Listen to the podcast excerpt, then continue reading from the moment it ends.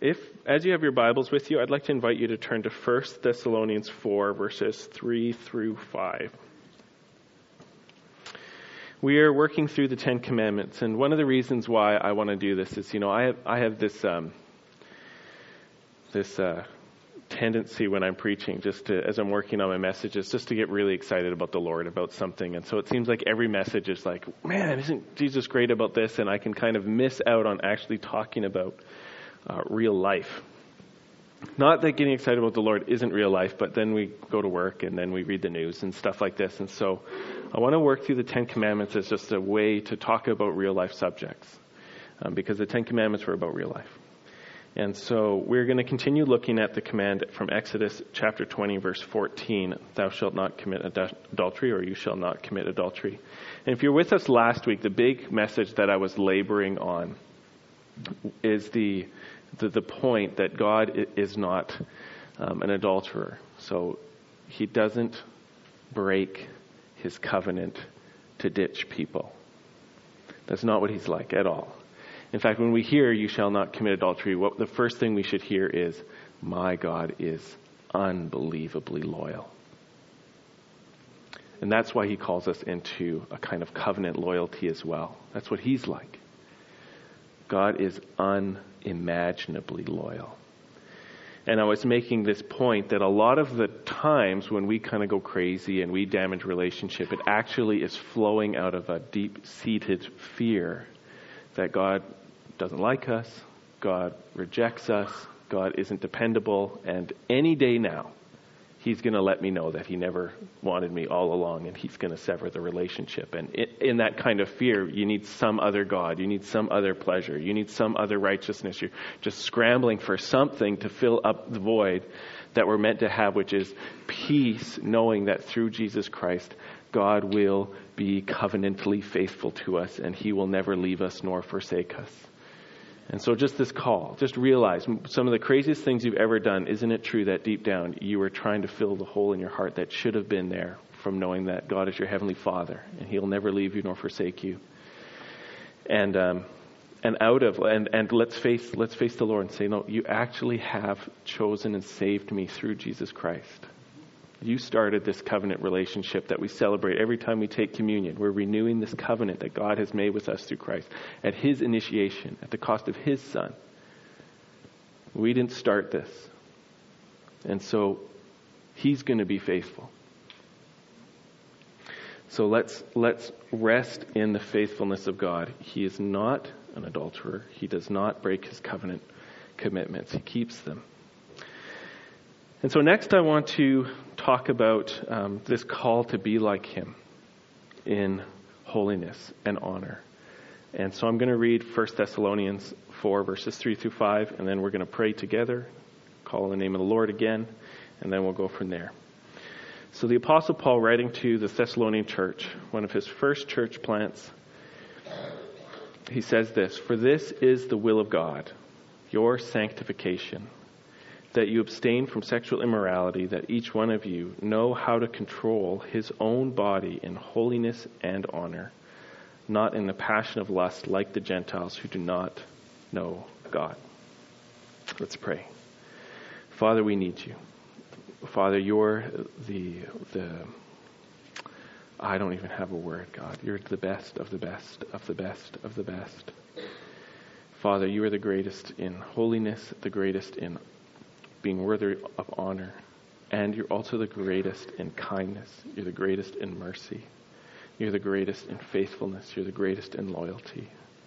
And you're the greatest in mission. You're the greatest in outreach. You're the greatest, Father. So, Father, I just surrender myself to you through the Lord Jesus Christ, and I pray that your Holy Spirit would be moving here in power today. God, you know that the world is a mess. And uh, in this time, we have used our technology to actually make it way messier than ever before. And so, Lord, would you come in your great compassion through Christ? And would you teach us? And I pray, Father, that through your grace, that we would actually be able to rest deeper in you. And that we would have better strength to fulfill this calling that you give us in your word and to know you. and to love each other. In Jesus' mighty name. All God's people said, Amen. Um,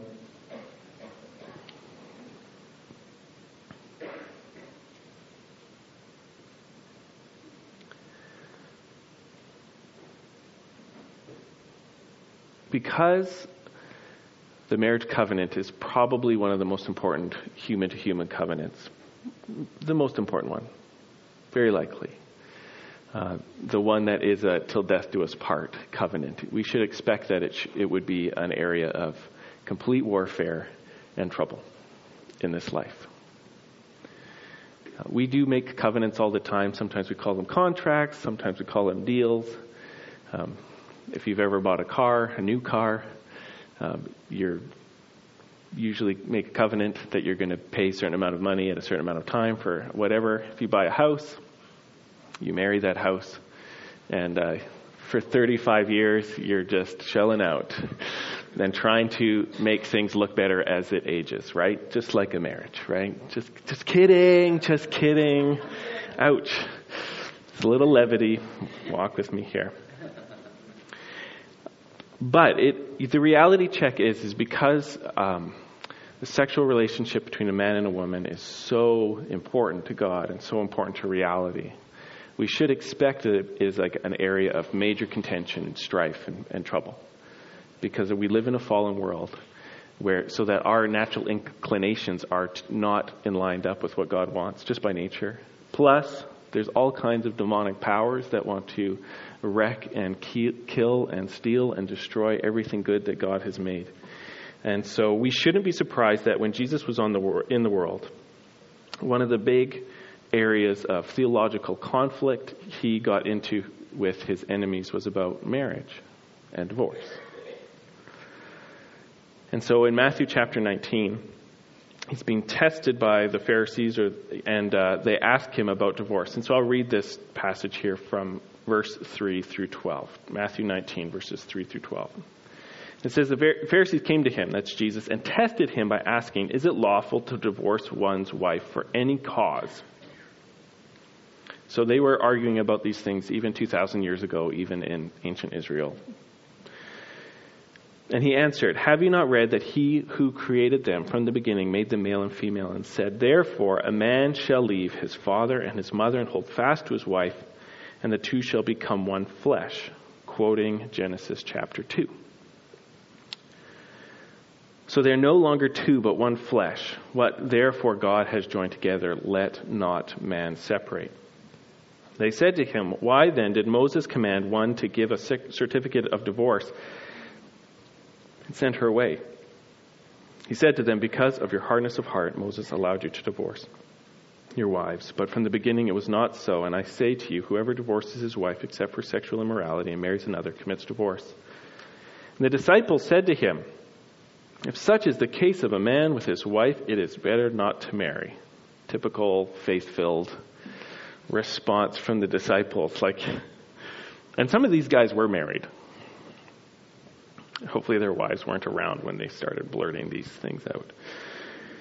He said to them, Not everyone who can receive this saying, this, it's better not to marry saying. Not everyone can receive this, but only those to whom it is given. For there are eunuchs who have been so from birth, and there are eunuchs who have made themselves eunuchs by men and there are eunuchs who have made themselves eunuchs for the sake of the kingdom of God. Let the one who's able to receive this receive it. So, in a nutshell, there's this co- conflict about marriage, and Jesus says, Look to Genesis chapter 2 for your theology of what God's intention for marriage and human sexuality is. And then when his disciples hear how high Jesus' standard is for marriage, they say, it's probably better not to get involved in this. And I don't know if they meant it or if they're just kind of stunned. But he takes them up on it and says, there are people who are called not to get involved in this, but that's not everybody. But if, if you can, if you were given that gift, yeah, walk in it. That's the nutshell.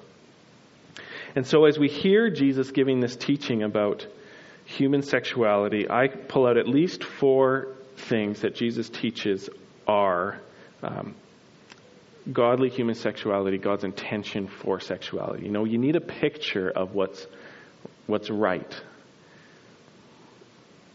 in, in our lives. We need an idea of what we've been called to. We need a, a picture of what good is.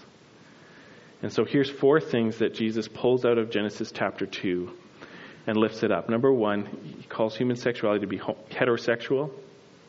He says, in the beginning, man made, God made them male and female. That's the first thing. He says it's supposed to be monogamous when he says, what God has joined together, let no man separate. It's meant to be covenantal. That's the what God has joined together part. He's, he's joined them together in a covenant. So they're not to be separated. It's supposed to be covenantal, monogamous, heterosexual, and lifelong. Let not man separate. So this is God's idea for when he created human sexuality. This was his intention.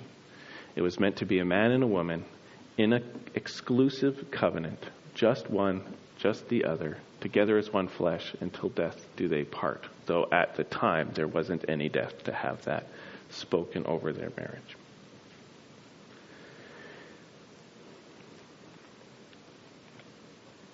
And this was a really big deal for the early church and for early Christians, um, Christian ideas of sexuality. Because as the gospel um, was being preached, it very quickly came out of Jerusalem and Judea, where the issue was divorce, and went into the pagan world where the issues were everything. In ancient Judea, during the time of Jesus, the big conflict was divorce. But as the gospel spread out of Judea into all the Greek areas and to Asia Minor and to Rome, the sexual issues were everything.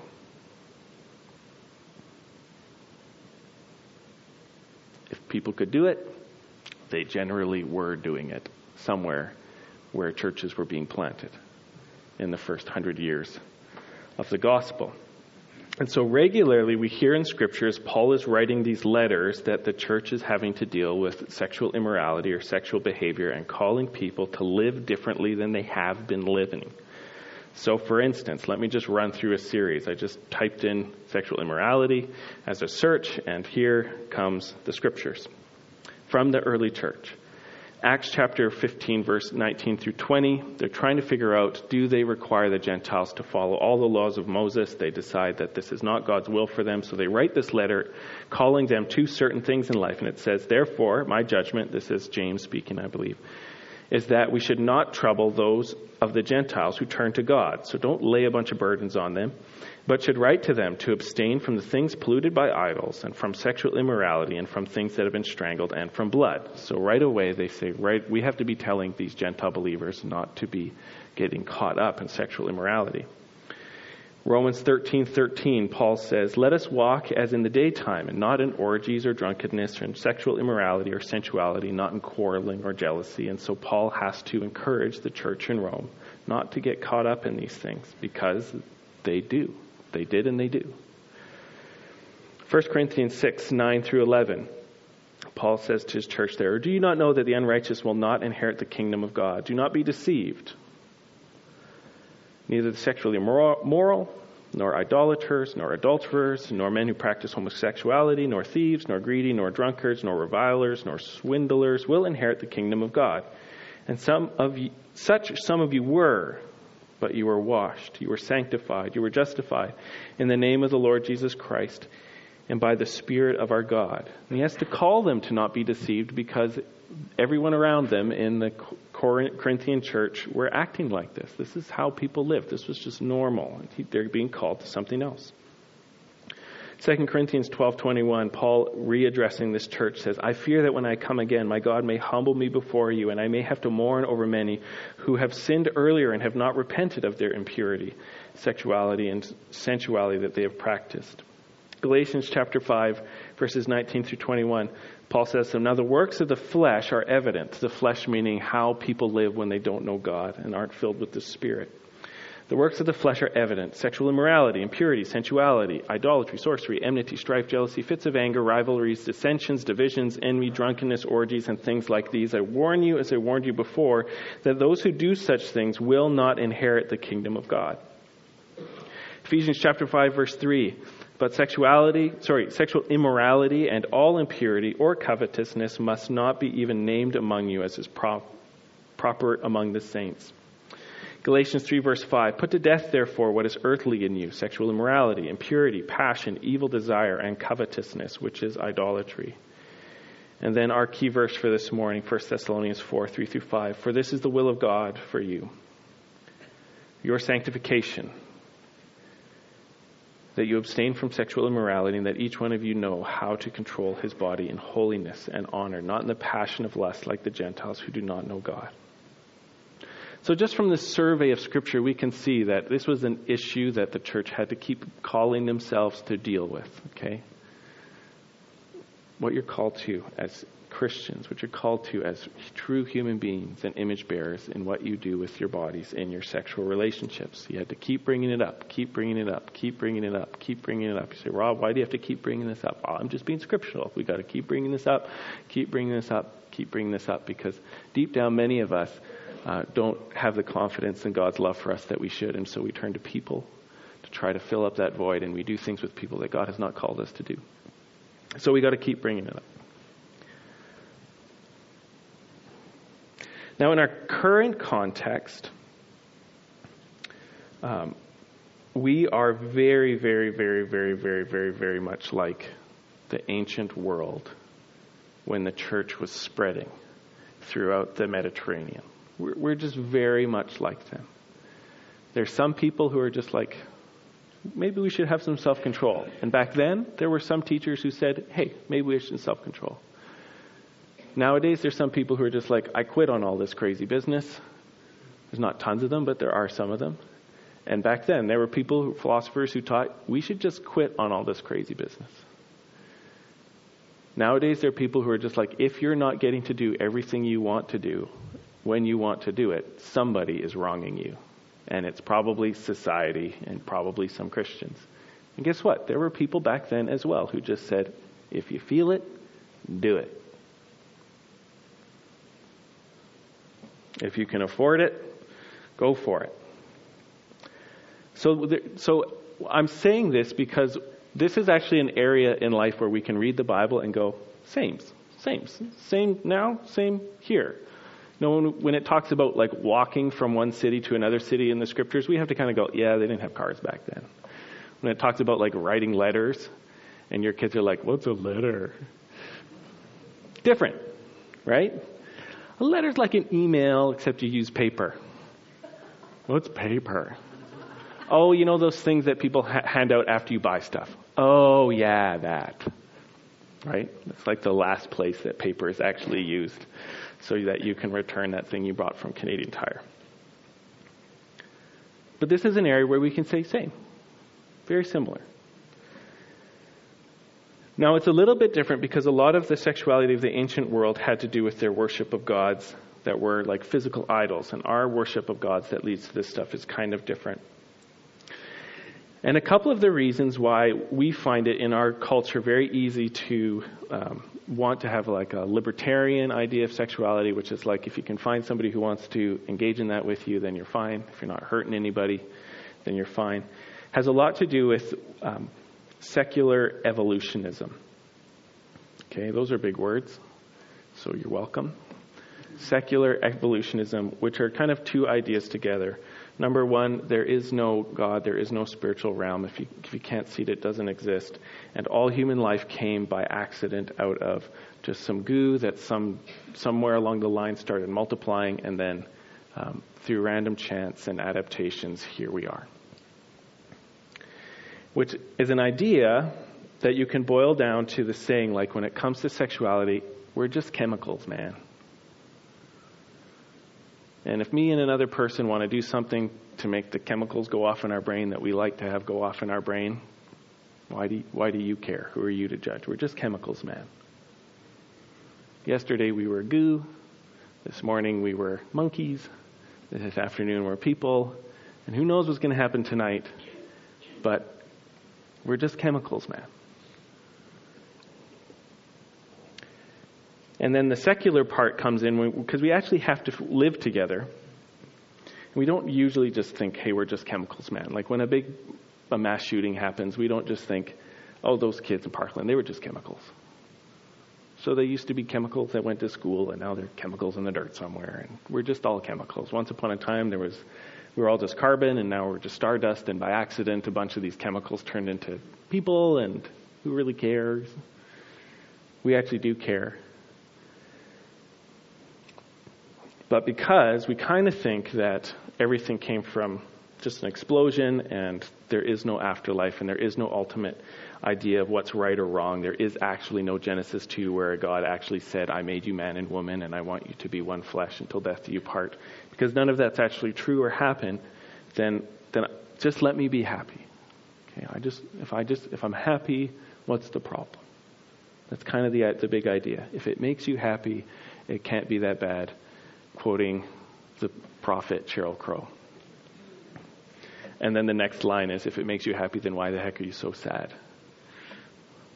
Quoting the prophet Sheryl Crow, who actually had a thing going. Hey guys, if, if just getting to do whatever you want to do makes you happy, then why are we so sad?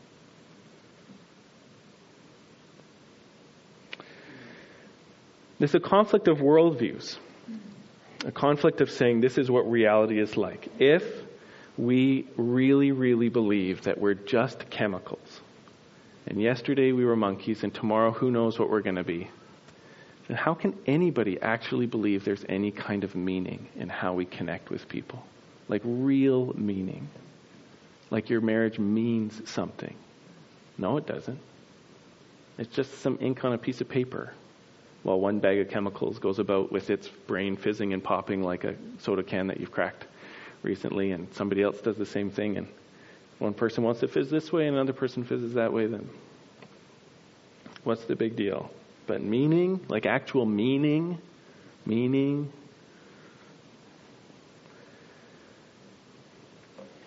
the Christian worldview is is radically different than that. And it's what I like to call reality. Okay? This is one of the things when we talk about worldview, it can kind of be like, here's one worldview, here's another worldview, take which one you like. Actually, one of them is reality. And so what I'm going to share with you now is, is reality. I am convinced. I'm saying that just, there you go. It's what I believe. But by believe, I don't mean I also believe in unicorns. Like, I believe this as in, I brought my brain into coherence with how the universe actually is. What is the meaning of human sexuality? We know that this is God's intention from Genesis, but there's actually a layer of meaning that goes much deeper than what I read you. And Paul, the apostle, through the Holy Spirit, tells us what it is from Ephesians chapter 5. Let me read this starting in verse 25. This is a command. It says, Husbands, love your wives. Anybody complaining so far? Any angry wives? Husbands, love your wives as Christ loved the church and gave himself up for her that he might sanctify her, having cleansed her by the washing of water with the word, so that he might present her to himself a church in splendor, without spot or wrinkle or any such thing, that she might be holy and without blemish. In the same way, husbands should love their wives as their own bodies, for he who loves his wife loves himself. For no one eat, ever hates his own flesh, but nourishes and cherishes it, just as Christ does the church, because we are members of his body. And now, interestingly, Paul is going to quote Genesis again. Therefore, a man shall leave his father and his mother and hold fast to his wife, and the two shall become one flesh. Then Paul says, This mystery is profound, and I'm saying that it refers to Christ and the church. However, let each one of you love his wife as himself, and let the wife see that she respects her husband. Okay, this is the big deal. It's going to take me a minute to explain it, so bear with me. Verse 32 says, This mystery is profound. Now, in Greek, don't do this very often, so note me doing this. I don't often pull out the Greek card very often. I, if I wanted to try to, I could, uh, but I don't do it often because nobody cares. This is a time to care.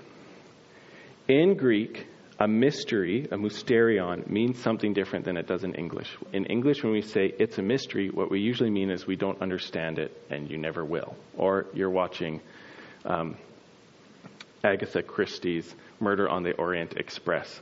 They all did it.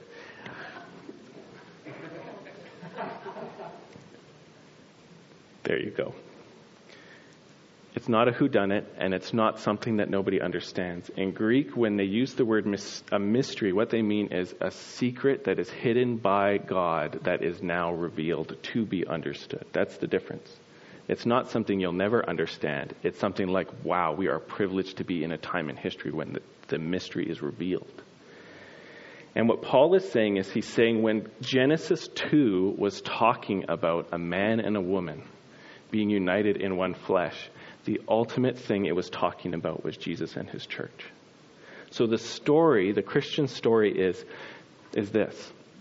Before everything was made, Father God is sitting on his throne thinking, as he tends to do. And he is thinking, there is going to be a time after the age of the fall when I am going to present to my son a bride who has been purified.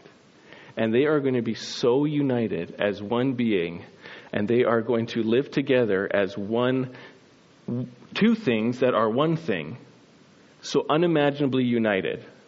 No one's going to get it. My plan to make my son a human being so that he can rescue a wife for himself and then come back from the dead and then at a certain point in time come back to receive this group of people which is his bride who have been rescued by his blood and chosen in love and that they are going to unite together in such a way that they will be together in awesome holy goodness love forever and ever and ever and it will be two things Jesus Christ my son and his church but it will just be one thing one body so that it's like as oneness as you are with your own brain two one, together, love, unity, passion, holiness, honor. No one's going to understand it. How am I ever going to figure out a way to get these little creatures to figure out what my plan is to do for them in Jesus? I know I will invent sex. And when a man and a woman get together in a covenant and they have sex, it is this little tiny picture of what it is going to be like when Jesus comes back for his wedding day and you're going to be united and there's going to it's going to it's going to be nice and you're going to feel united and it's going to kind of be nice and you're going to be one thing and it's going to kind of be great and maybe they'll get it and then he looked at the Holy Spirit and he looked at Jesus and said, Don't tell anybody for like 4,000 years, okay? It's a secret. Secret. They're going to think it's all about them. They're going to think it's about having babies, which it is. But then the time's going to come and I'm going to let them know it's about Jesus. So every time on the planet when a man and a woman have sex, they're preaching the return of Jesus Christ. Sometimes really clearly and sometimes not clearly at all. But the whole point of all the genitalia and the chemicals and all that stuff is preaching about when Jesus comes back to get his bride. Two things, one flesh with joy and unity. Two things that are one. How do you pull this off? No one's going to get it. Let's make sex. It's kind of messy and everyone will be embarrassed at church how often the preacher has to talk about it. But they'll be listening. And then they'll go, Oh, how are we going to talk about this to the teenagers that were, we should have sent them to serve in Sunday school so they didn't have to deal, because lunch is going to be awkward. But they'll pay attention because everybody cares about sex because of hormones. Hormones are servants of the gospel.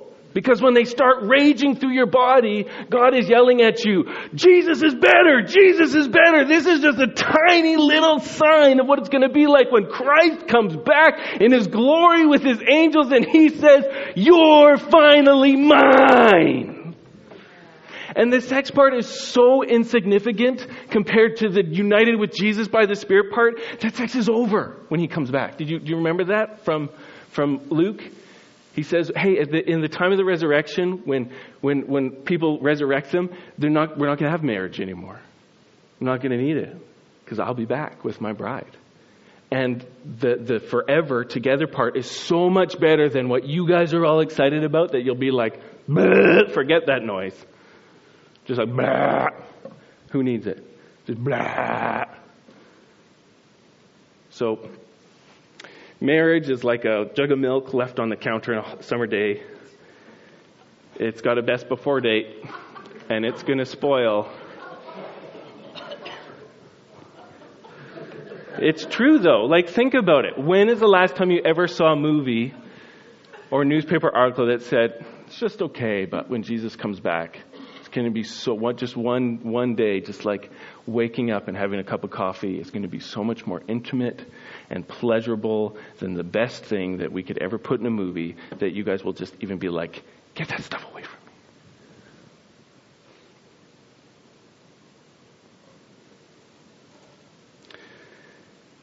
Which I think is partly why Jesus can say to people, hey, if you can accept singleness, accept it. Because it isn't better than being united with me in the Spirit. It just isn't. It just isn't. And everybody who's married now, they are going to just be like, yeah, what was the big deal about that now that we are with you, Jesus, in heaven? So part of the Christian gospel is this we have something better than sex. It's called being united with the Spirit and having great worship times and, and actually having great relationships and friendship and it's all it's all better. It's all better. And when Jesus comes back, it's going to be so much better. It's going to be so much better. It's going to be so much better. Amen. So whatever. I was jumping off the stage earlier today, so this isn't my best like.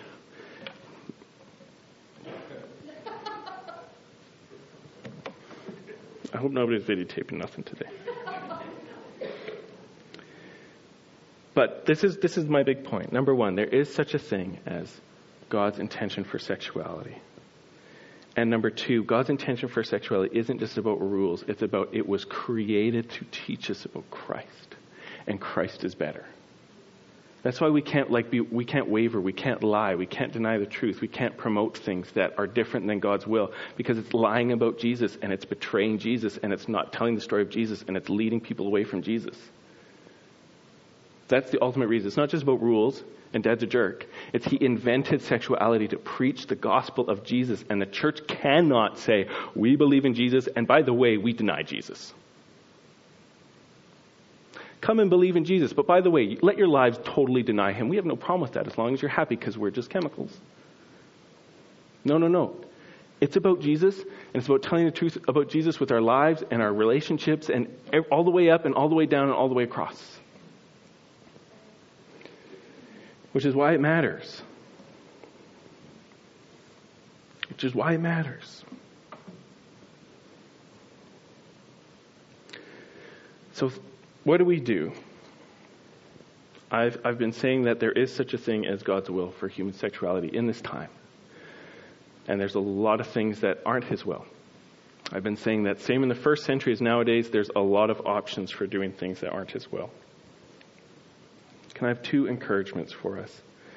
Number one, being Christians in North America, we're going to need to have so much grace with people inside the church and outside the church. We're just going to need to have, just know what the truth is and have so much grace. Because most people outside of the church are absolutely taught in school, in the movies. It's like you just do what you think you need to do today. and they're hurting themselves with it, and they're not knowing God by it. And we need lots of grace and mercy while we speak the truth in love. And we need lots of grace for each other because we're, we're just caught up in this stuff. So, Galatians 6, verses 1 and 2, Paul says, Brothers, if anyone is caught in a transgression, you who are spiritual should restore him in a spirit of gentleness. Keep watch on yourself, lest you too be tempted. Bear one another's burdens, and so fulfill the law of Christ. This is one of the wonderful things about the gospel, is it comes to us with this thing like this is God's will. This is the truth. And if you don't measure up, I'm calling my whole church to be gentle with you by the power of the Holy Spirit while they try to help you get free. See, you didn't think I was going to say that. You don't measure up to God's will. So I'm calling my whole church, and they're going to come down to your house and they're going to be gentle with you. Call you out from that so you can be free. Come on, guys. Is that what you expected me to say? You don't measure up to God's standard. So I'm going to send my whole people to go out there and be angry, judgmental, mean? No, gentle by the power of the Holy Spirit.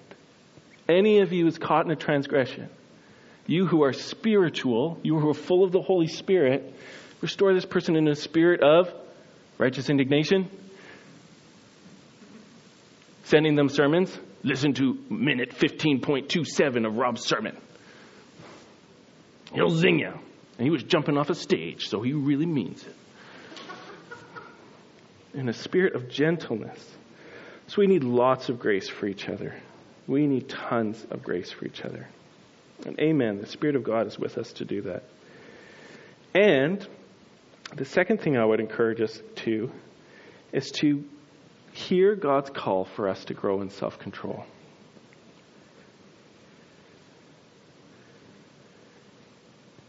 For this is God's will for you, your sanctification, that you abstain from sexuality, that each one of you know how to control his own body in holiness and honor.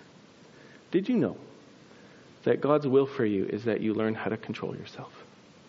Interesting, no? It is true. He sets up situations, He gives you opportunities. He says, you know what? Natural is to not have control. The, uh, the, the message from the media is you don't need to have control. And God says, actually, I want you to learn how to have feelings and then not act on it, to have emotions and then walk in the light about it so that you can be free, to actually learn how to use your body in a way that's honorable.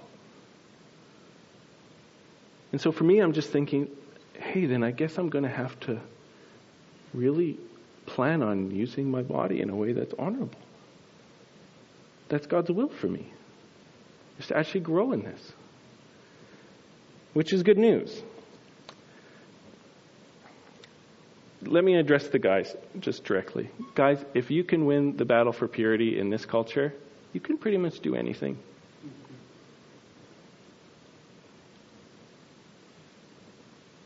We live in a time where if you want to go buy clothes at the mall, there is like an eight foot tall naked woman at, right at the crossroads of St. Vital Mall. Every time. And if you can conduct your body in a way that is holy and honorable, you can pretty much do anything. So get there by the grace of God. Amen? So get there. And, and ladies, you too. You too. You too. You too. Some, sometimes you might struggle with the physical aspect. Um, sometimes it's actually the wanting to feel attractive aspect of things that you can struggle with, right? Like if you live in a culture where there's eight foot tall women in their underwear at the mall every time, then isn't the whole point going, and how do you think you compare? Do you think people want to look at you too? Buy these garments. Wear this perfume. Spend $300 at the Mac store. Whatever it is, I don't know. How about control your mind? How about conduct your thoughts in a way that's holy and honorable?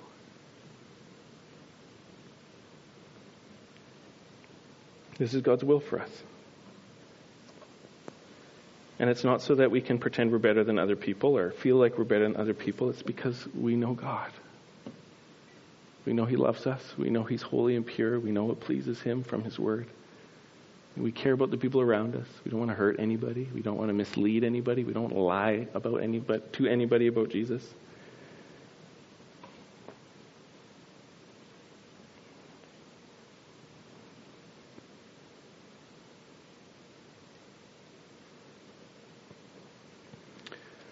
I'm going to invite the team to come up.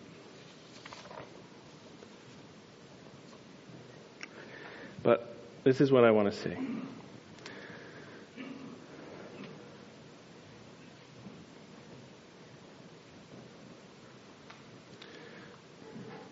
your destiny, Christian, and it's probably going to happen sooner than you think, is to be perfectly united with the Son of God in a way that is so intimate even the closest friendship you've ever had is going to feel like the worst fight you've ever had.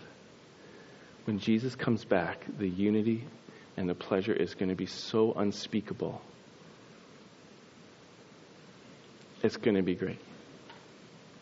In the meantime, He's given us His Holy Spirit so that we can regularly be connecting with Him in a way that is intimate, vulnerable, satisfying, holy, and good. If you are caught in any temptation, I am telling you, we are continuing to grow in helping people in the spirit of gentleness to get escape from their traps. This is what this is what we want. This is what we're working on.